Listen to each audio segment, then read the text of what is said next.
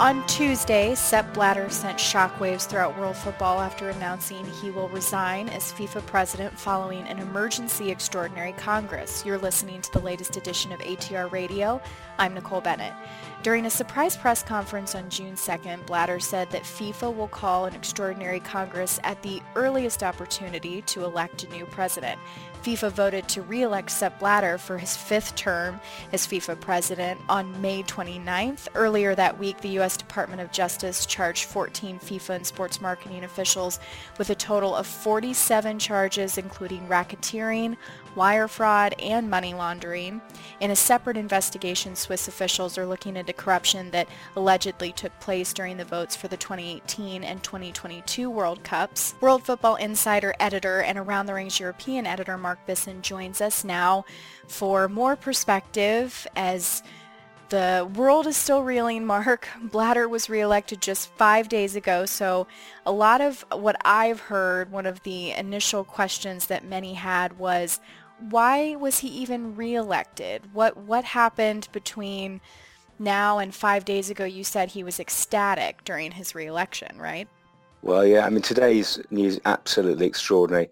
Um, six days, or five days ago, he was uh, re-elected on, on Friday, uh, which came two days after the US uh, raid on uh, dawn raids on the Baur au Lac in Zurich that sent shockwaves around world football, and there's uh, you know seven arrests there, on 47 counts of corruption charges. Now, what's uh, amazing really was I think today um, Sepp Blatter and FIFA took uh, the world's media aback um, watching this story unfold throughout the day.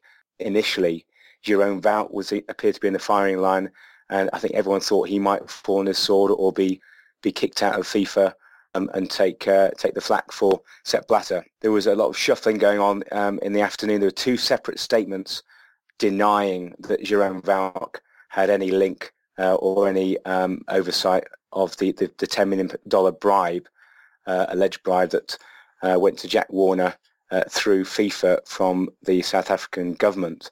So two separate statements there. So we all thought that uh, Jerome Valcke would be appearing in, at the press conference tonight, a hastily called press conference, and that he would be uh, he would be out. And later on this afternoon, we then saw that press conference was, was called. Sepp Blatter was to appear, and, and still Jerome Valcke was uh, in the firing line. So for, for us all to hear Sepp Blatter with his uh, prepared script quit FIFA after 17 years of a scandal-tarnished uh, leadership um, was uh, an extraordinary moment in, in, world football. And I think, um, you know, people have said today after this decision by Sepp Blatter that uh, you know it's it's great for world football now. We can really start to change the game and particularly change the governance of FIFA, which has been rotten to the core for, for many years due to corruption uh, across the executive committee uh, and throughout the game. Uh, bribes and kickbacks have been you know, part of the story of FIFA for, for many years, and unfortunately they've been attached to Sepp Blatter. He, he's never been brought to account for anything um, linked to corruption. His allegations have been flying around for, for many years um, since he was first elected in 1998, but nothing stuck. Unfortunately, I think that time is, is coming, and I think the um, announcement tonight, just a few days after he was re-elected for a fifth term, I think was precipitated by perhaps news that he received from the US that the FBI um, are onto him, and, and he, he really perhaps uh, has stood no chance of, of staying on um, because they're coming.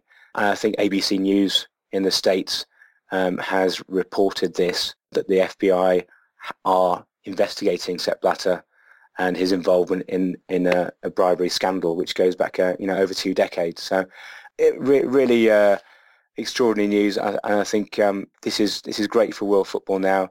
But what happens next has to be a, as they say, a root and branch uh, review of uh, FIFA and a complete overhaul of, of its governance for, for it to regain any kind of uh, standing in in uh, in world sport. It's lost its reputation. It's you know uh, Sepp Blatter has um, overseen the exit of many corrupt officials uh, through the years in his 17 years, and now is time to for a new beginning. And you know I think there are people on the sidelines waiting perhaps to to enter the the next FIFA presidential race, but that won't be for some time.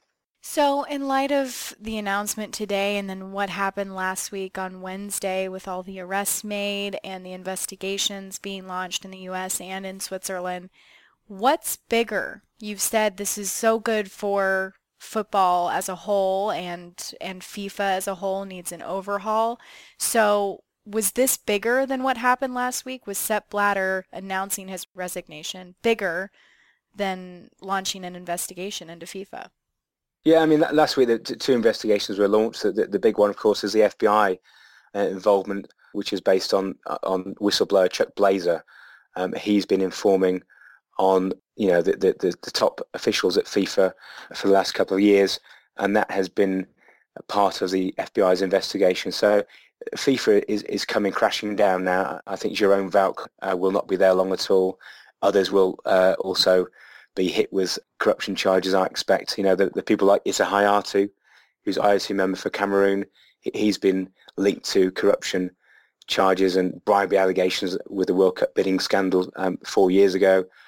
People like that are still under fierce scrutiny. I, I think uh, there's plenty more to come in this FBI probe, and I think in you know in the coming weeks uh, we'll see um, other people kicked out of FIFA. So I mean, it, today is a, a, huge moment in world sport, and uh, many people did not expect Blatter to go at all. I mean, it was it was always after his giddy delight at, at winning re-election last Friday, uh, and saying that he was thank you for staying with me to the delegates in in Zurich where I was watching uh, the scenes unfold. Uh, to see him today at the podium on the on the live stream of the FIFA.com quit his post was um, something else. I was going to ask you what were some of, in your opinion, the most interesting parts of his resignation today and most interesting parts of what he had to say? Well, I think what's interesting that is that he was he was you know perhaps uh, more candid than he has been about uh, his flaws as a leader of FIFA. Uh, he, he effectively admitted that you know the problems of, of FIFA have been down to a lack of reform and in the, in the previous reforms process launched four years ago, not enough has been done, um, and he, uh, he conceded defeat on, that, on those points. In his uh, resignation speech, he says the size of the executive committee must be reduced. Its members elected through Congress. Integrity checks for all EXCO members must be organised centrally through FIFA and not through uh, any of the six confederations. Um, he also uh, calls for term limits not only for the president but for members of the executive committee and, you know, I, I think uh, this is root and branch reform. Sepp Blatter has also promised to, you know, drive this reforms process with Domenico Scala, who's the independent chairman of the Audit and Compliance Committee. Uh, and, and he'll need him. He's a very wise guy uh, and has been a part of the uh, reforms process. Some of these reforms have been blocked by Sepp Blatter and, you know, the, the Independence Governance Committee chaired by Mark Pieth. Some of those reforms never got through. And, uh, you know, Sepp Blatter has been criticised about a lack of transparency with FIFA finances, salaries of, of the top executives on, on the FIFA Exco. How much does Sepp Blatter make as FIFA president? And Sepp Blatter has never has never responded by opening up FIFA, you know, to to the scrutiny of uh, of the world. You know, IOC's Thomas Bach uh, recently opened up the IOC, and and uh, it's now known what IOC members and the IOC president make it's time now for FIFA to follow that, that course of action. So, so some of these reforms will will, uh, will take a long time, and I think you know the next FIFA president will have um, a big job on his hands to execute these reforms. So you mentioned the next FIFA president, and I know we've kind of touched on this, but who do you think is uh, the front runner in the race to replace Blatter?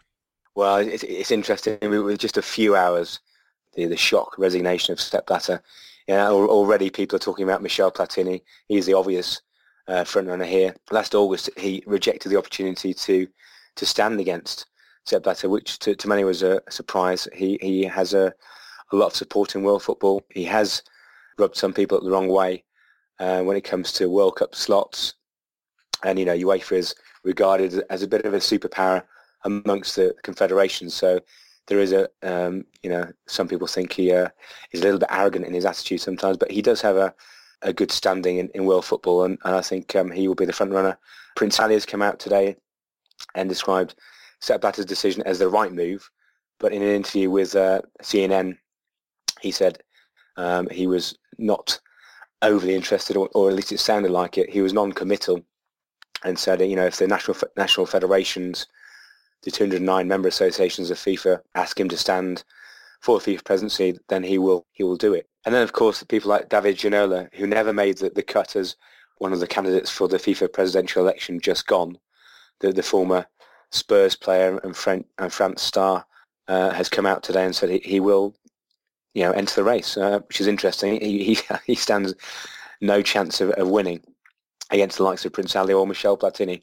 Um, people are also talking about Jerome Champagne, who launched his campaign to unseat Sepp Blatter in January last year. He, he dropped by the wayside. You know, he couldn't get his five nominations from federations, so he dropped away uh, very early uh, in the FIFA presidential uh, race. But he may come back again. Unfortunately, I think um, he he doesn't have the support worldwide. He, he's a uh, you know the Frenchman is a, is a, a, European has a you know some strength in Europe on on votes perhaps, but uh, beyond that he has nothing. So I, think really Michel Platini and Prince Ali, but there is someone here we haven't talked about, and that's Sheikh Ahmed Al Sabah. Um, he is new to the FIFA Executive Committee. Um, he, he only accepted his seat on Friday, uh, and the Kuwaiti IOC member, who, as we know, is a, a power broker in, in, the Olympic movement. Sheikh Ahmed is, is being tipped as uh, one of the FIFA presidential candidates, but um, so far today we've heard from his, his office, and, and he said it, it's too early, uh, too premature to talk about a bid for the FIFA presidency. Uh, we may see some moves on that in the coming weeks. All right. Well, obviously, a lot more to come where this is concerned. That was World Football Insider editor and ATR European editor Mark Bisson with more perspective on Sepp Blatter's shocking announcement and resignation still reverberating throughout world football. Be sure to check into Around the Rings and World Football Insider online on Facebook and Twitter. This is Nicole Bennett. Thanks for listening.